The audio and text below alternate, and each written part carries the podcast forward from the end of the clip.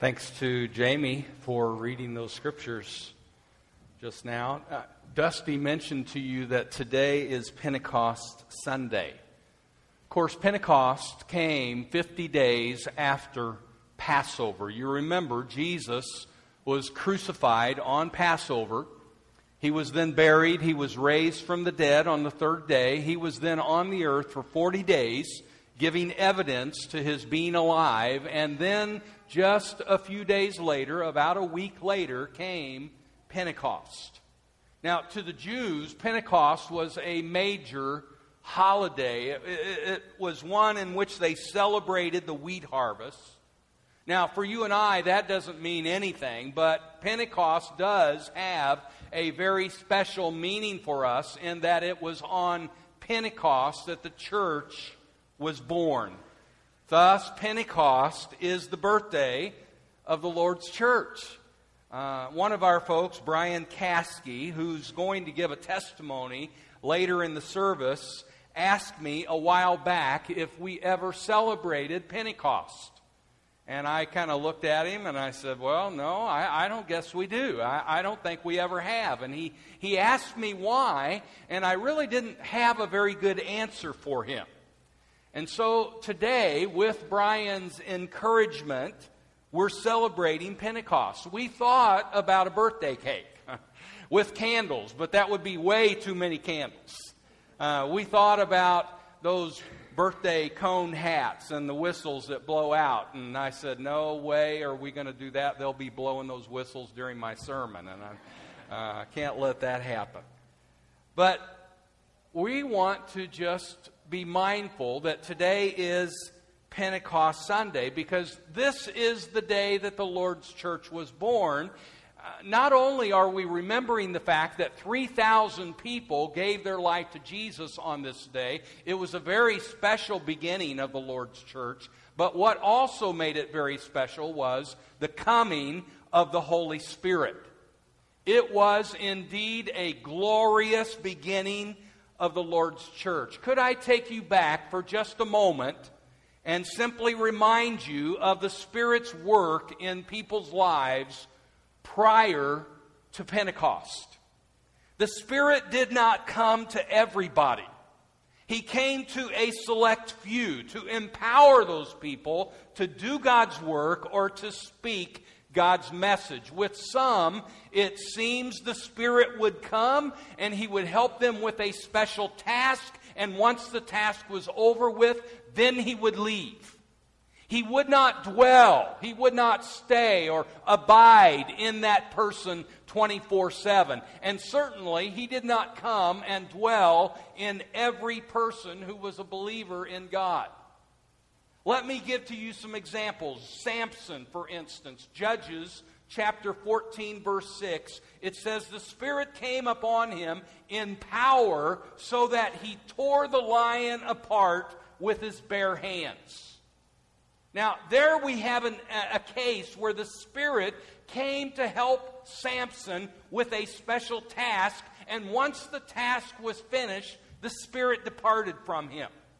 And then we see the Spirit come again. Chapter 15 of Judges. The Philistines are at odds with Samson, and rightfully so. You can understand why they didn't like Samson. Maybe you recall he had taken 300 foxes and tied their tails together and set them on fire, and those foxes then ran through the Philistines' wheat fields, and all of their crops burned to ashes. And so the Philistines were out for revenge against Samson. They came after him. And Samson's people really didn't want to, to do war with the, with the Philistines. And so they grab Samson. They say to him, We, we, we, we are not going to fight the Philistines over you. We're going to have to give you to them. And Samson agreed. He said, Okay, tie my hands with ropes and deliver me to them. And they did. And when the, the Philistines grabbed hold of him, the scripture says, verse 14 of that chapter, that the Spirit of the Lord came mightily upon Samson, and he snapped those ropes like they were threads. And then he took the jawbone of a donkey that he found laying on the ground, and he, he killed 1,000 Philistine soldiers with that jawbone. The Spirit of God enabled Samson to do that which he could not have done on his own. The same was true with Gideon.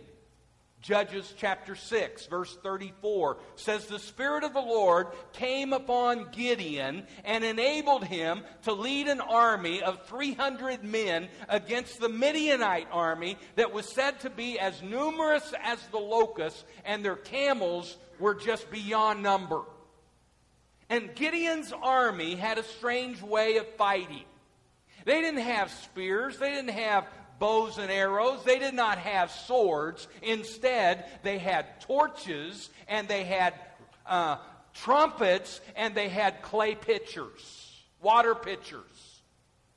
And they, when the word was given to them, they raised their torches up and they smashed their pitchers and they blew on their trumpets and they cried out a battle cry for the Lord. And it threw the Midianite army into such confusion that they began to kill one another. They were totally in chaos. And before the day was over, 120,000 Midianite soldiers lay dead on the battlefield. And Gideon's army was credited with the victory. You see, when the Holy Spirit is involved, amazing things happen. That was the story of the Holy Spirit prior to Pentecost. But it, it, wasn't, it wasn't like the Spirit just came when it was battle time. No, he showed up to help God's people in various ways. Exodus chapter 31, there was a fellow named Bezalel whom the Lord chose to fill up with his spirit so that he might do all kinds of craftsmanship to make artistic designs for work in gold and silver and in bronze and in the cutting of stones for settings and the carving of wood. That's Judges, or that's Exodus chapter 31, verses 3 to 5.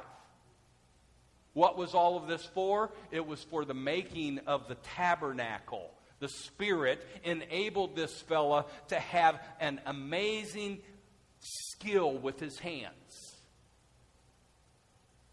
And then there was David.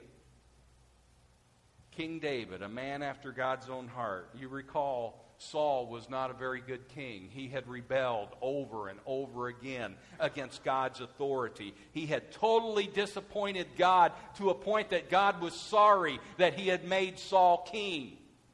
And so Saul, uh, uh, God sends Samuel to David, to Jesse's house, to anoint a new king over Israel. And of course, that new king was going to be David.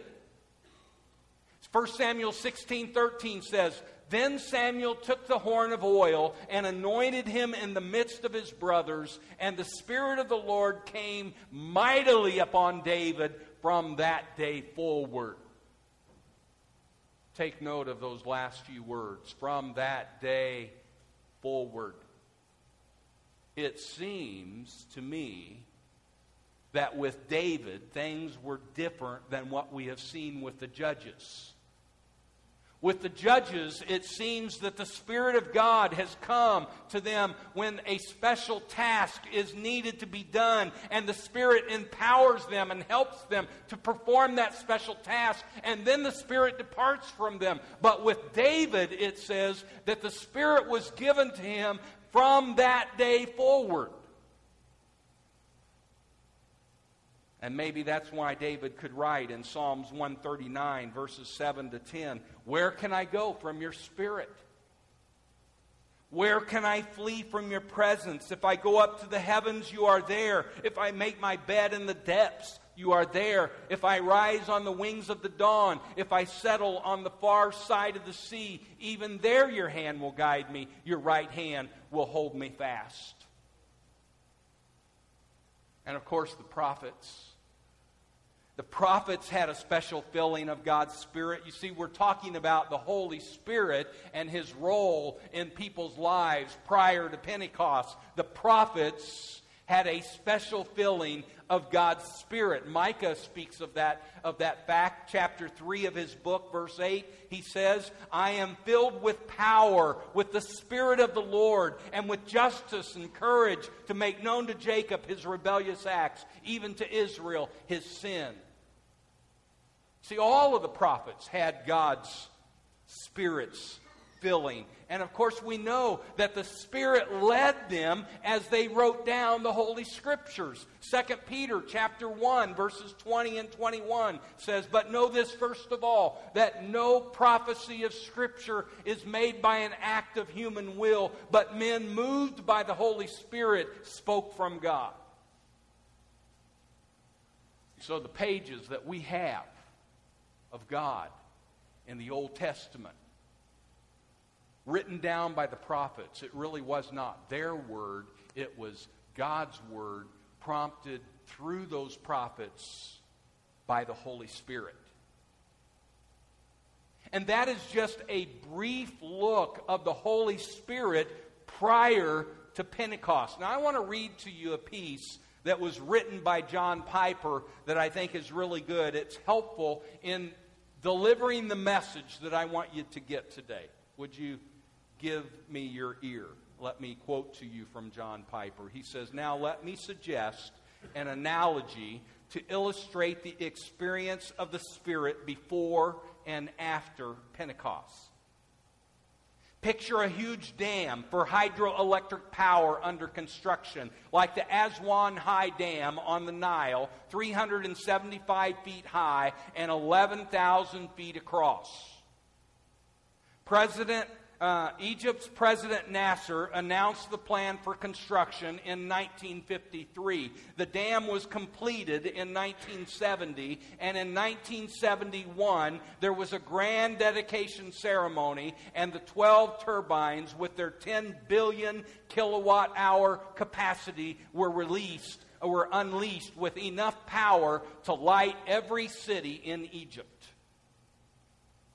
During the long period of construction, the Nile River wasn't completely stopped. Even as the reservoir was filling, part of the river was allowed to flow past. The country folk downstream depended on it.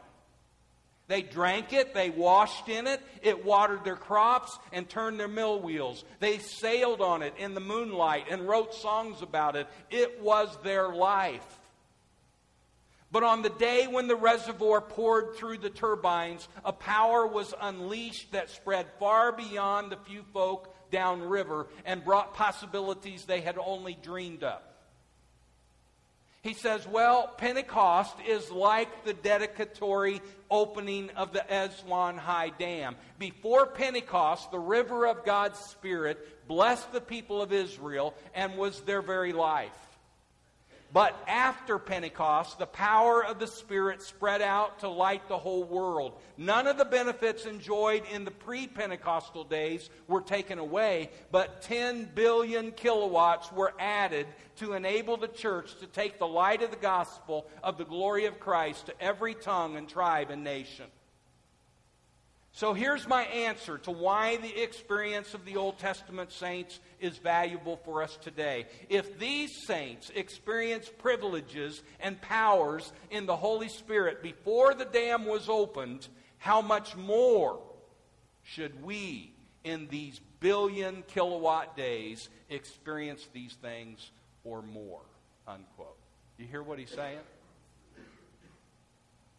I mean, the Holy Spirit was available to God's people prior to Pentecost to help them do a particular task. And when the Holy Spirit was involved, amazing things happened. Things beyond our imagination. The power was indescribable. The presence of God was just beyond imagination. But once the Holy Spirit was given at Pentecost and made available for every believer. That kind of power was made available to every single person who believes in Jesus Christ and has submitted their life to Him. You see, Pentecost began a new era in which the Holy Spirit was no longer limited to just a few, but rather the Holy Spirit was poured out upon everyone who believed. First, the apostles on the day of Pentecost. They were filled with the Holy Spirit to overflowing, and they were able to speak the Word of God with great boldness and with clarity. They spoke in languages that people from all over the world were able to understand. It was languages which they had not studied themselves, they had not gone to language school. No, the Holy Spirit enabled them to speak a language that would communicate the gospel message to every person in the world so that they could receive that message and then take it home with them. It was a miraculous thing in that God was wanting the message of Jesus Christ to be out in a hurry. And people heard the truth about Jesus on Pentecost. They heard that he was the Son of God. They heard that this message of redemption had been in place since before time had begun. This was the plan of God, that he could save all of mankind through his Son. And that son, they killed him on Passover day. They offered him up as, as, a, as a victim. But he really was a sacrifice. All the fulfill, all the prophecies were fulfilled in Jesus Christ. They killed the Son of God, and yet Jesus was raised from the dead on the third day. That was the message that the, that the uh, apostles preached on Pentecost. Acts chapter 2, verse 24, they said, God raised him up. And verses 37 and 38 of Acts 2 says, The people heard this. They were pierced to the heart. And they said to Peter and the rest of the apostles, Brethren, what shall we do? This message that the Holy Spirit had empowered them with on Pentecost, it went straight to the depths of their being, and they are cut like a knife, and they are convicted, and they're saying, What shall we do? And Peter said, Repent, and each of you be baptized in the name of Jesus Christ for the forgiveness of your sins, and you will receive the gift of the Holy Spirit. The same Spirit that Jesus promised from John 14 through 16. He said, I'm going to go away. I'm going to give to you a counselor. I'm going to give to you a helper. I'm going to give to you a comforter. He will be just like me. And he will dwell in you. And the Spirit did come. 3,000 people responded to the message and were baptized. It truly was a great beginning to the Lord's church. And then, what's amazing here, brothers and sisters, is those 3,000 people were filled up with the Holy Spirit. No wonder the early church grew like wildfire.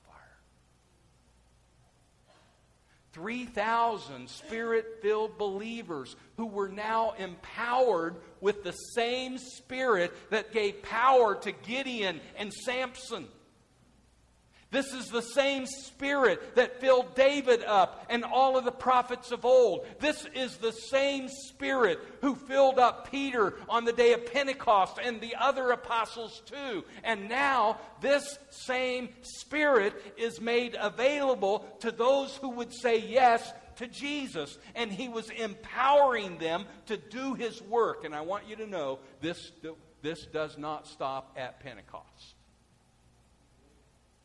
The same Spirit is made available for every person who believes. You see, uh, Jamie read in chapter 6 of Acts, which is really where we're at in our series of sermons through the book of Acts, because there was a man named Stephen who was full of the Holy Spirit, it says. And he was full of faith, and he was full of God's grace, and he had such wisdom that the people whom he was preaching to, they could not they could not keep up with his wisdom. They wanted to argue against him, but he had more wisdom than what they could keep up with. And Stephen preached such a powerful sermon on that day, and his message was convicting. I would encourage you to read chapter 7 of Acts this next week. We're going to spend some time there next Sunday and looking particularly at Stephen's sermon. But you know the outcome. They killed Stephen.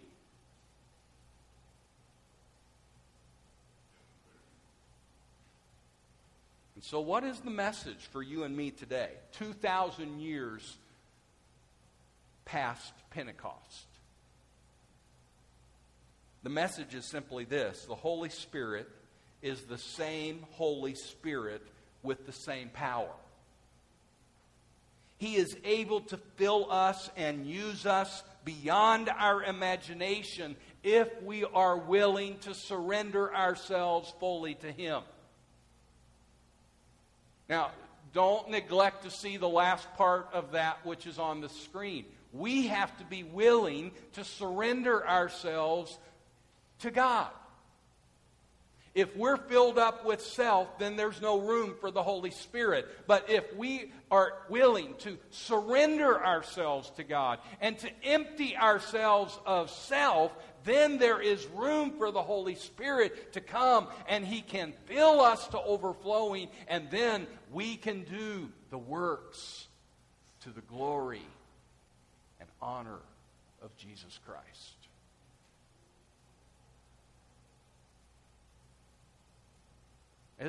That work is not just for the apostles. That work is not just for the super saints like Stephen. No, that works for you and me today.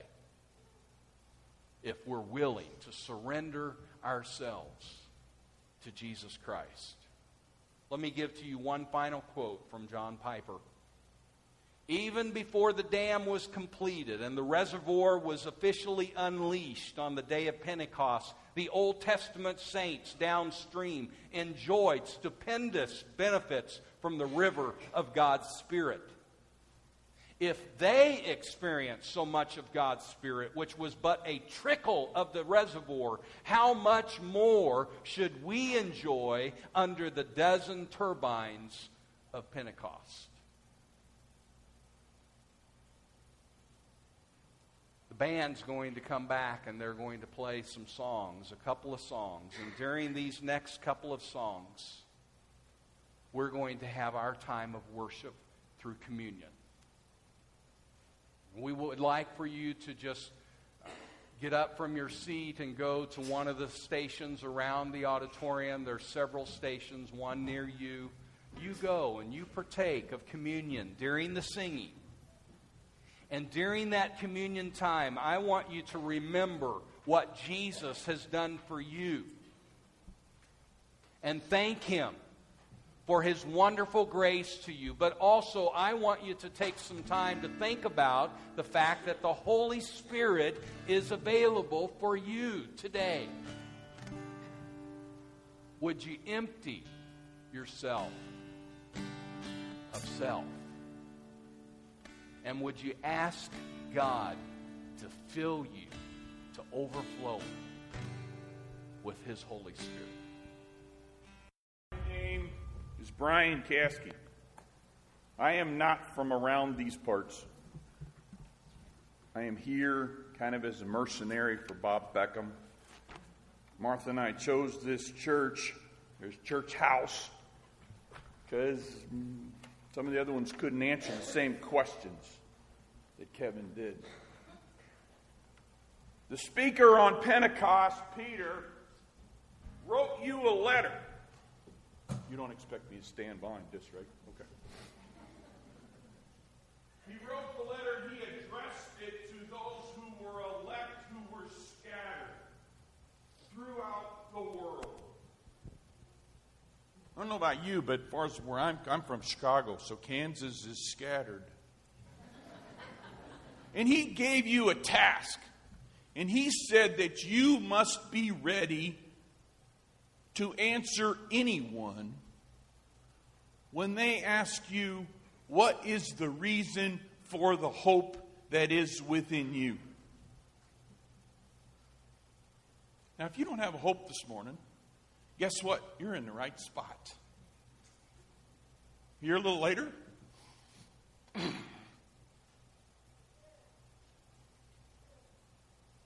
they can give you hope. I received my hope 1966. Yes, I'm 57 years old. A place called Marble Hill, Missouri. And I love the church. And that's the question that Kevin asked me. Why do I love the church? I love the church because God is a builder. I'm a builder. John 14, 1 Corinthians chapter 3, Ephesians chapter 2 all talk about the building that we get to do together.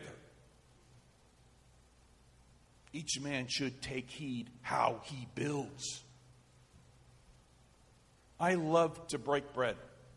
I love that that simple ceremony, that simple celebration stretches all the way back to right after the children of Israel got out of Egypt, and yet stretches all the way forward in Scripture to the marriage supper of the Lamb.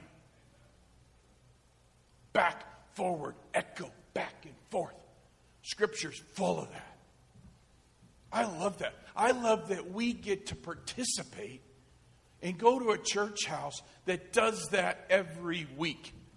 Acts chapter 2, 42. What's the four things that they continued in regularly?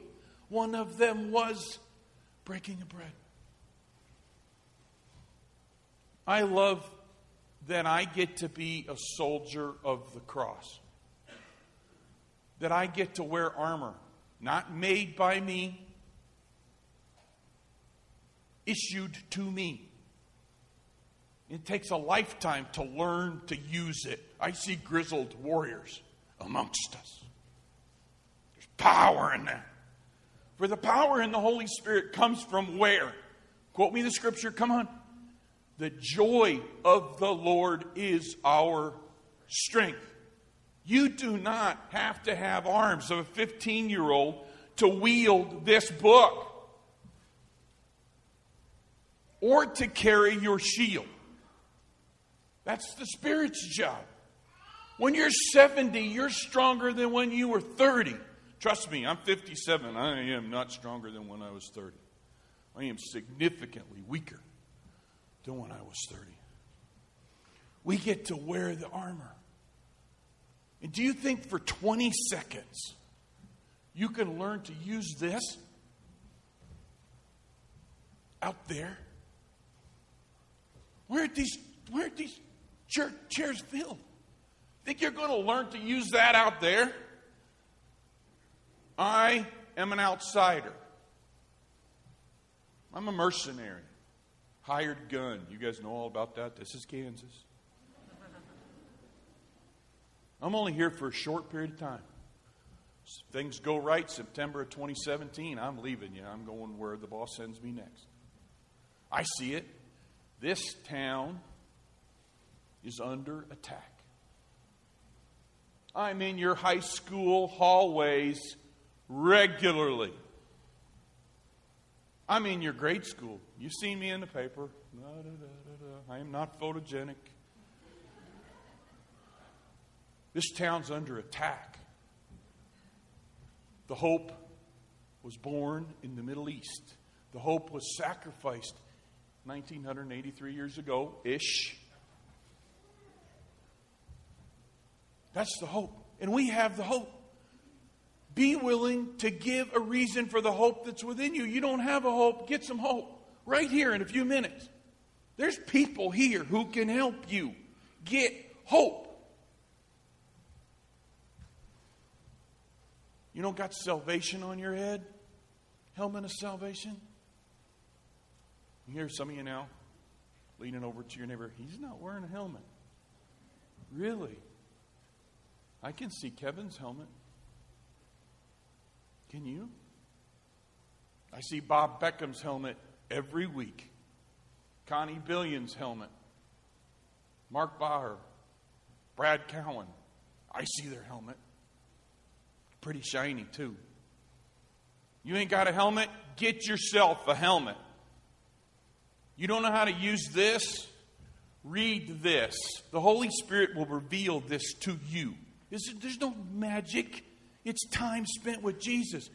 Peter was able to be used on the on Pentecost because he was united with Christ. He goofed up and was back in the fold. And he wrote you a letter. Get with the program. Be a workman who does not need to be ashamed. You know the blueprint. I love the church because when I walk in that door every day, every Sunday, reminds me I made a commitment. I wear it on my middle ring because it's been my middle finger. It's been cut off the left when I broke my hands too many times. Forgive me for that. That reminds me who's the boss. And I'm to love her as Christ loved the church. What a better place to be reminded of that than actually in church. Marriages break up out there. Guess what? They ain't in here. They can't do this. I love that we're here and we're celebrating Pentecost. Yeah, I asked Kevin. He's, well, he said it right here. Second sermon, third sermon I ever heard. He said he wanted to be a Pentecost type preacher. First sermon I ever heard here was a young man leaving you said you can trust God's people. That's why Martha and I are here, that young man's sermon. And he said he wanted to be a Pentecost type preacher. I said, okay. Guess what, Martha? I'm going to go convict him. But let's celebrate Pentecost. Let's celebrate the start. Let's celebrate that we get to be a part. And if you can't answer for the hope, get yourself an answer. If you don't have hope, get one. You don't got a helmet, we'll issue, we'll get you one. You don't know how to use that book, we'll teach you. I'm here for 15 months, I'll help. Let's pray together. Dear Lord, thank you for this place. Continue to bless them, keep them safe. Let them reclaim this town. Let them, like Jerusalem, show the power of the Holy Spirit. In your Son's name.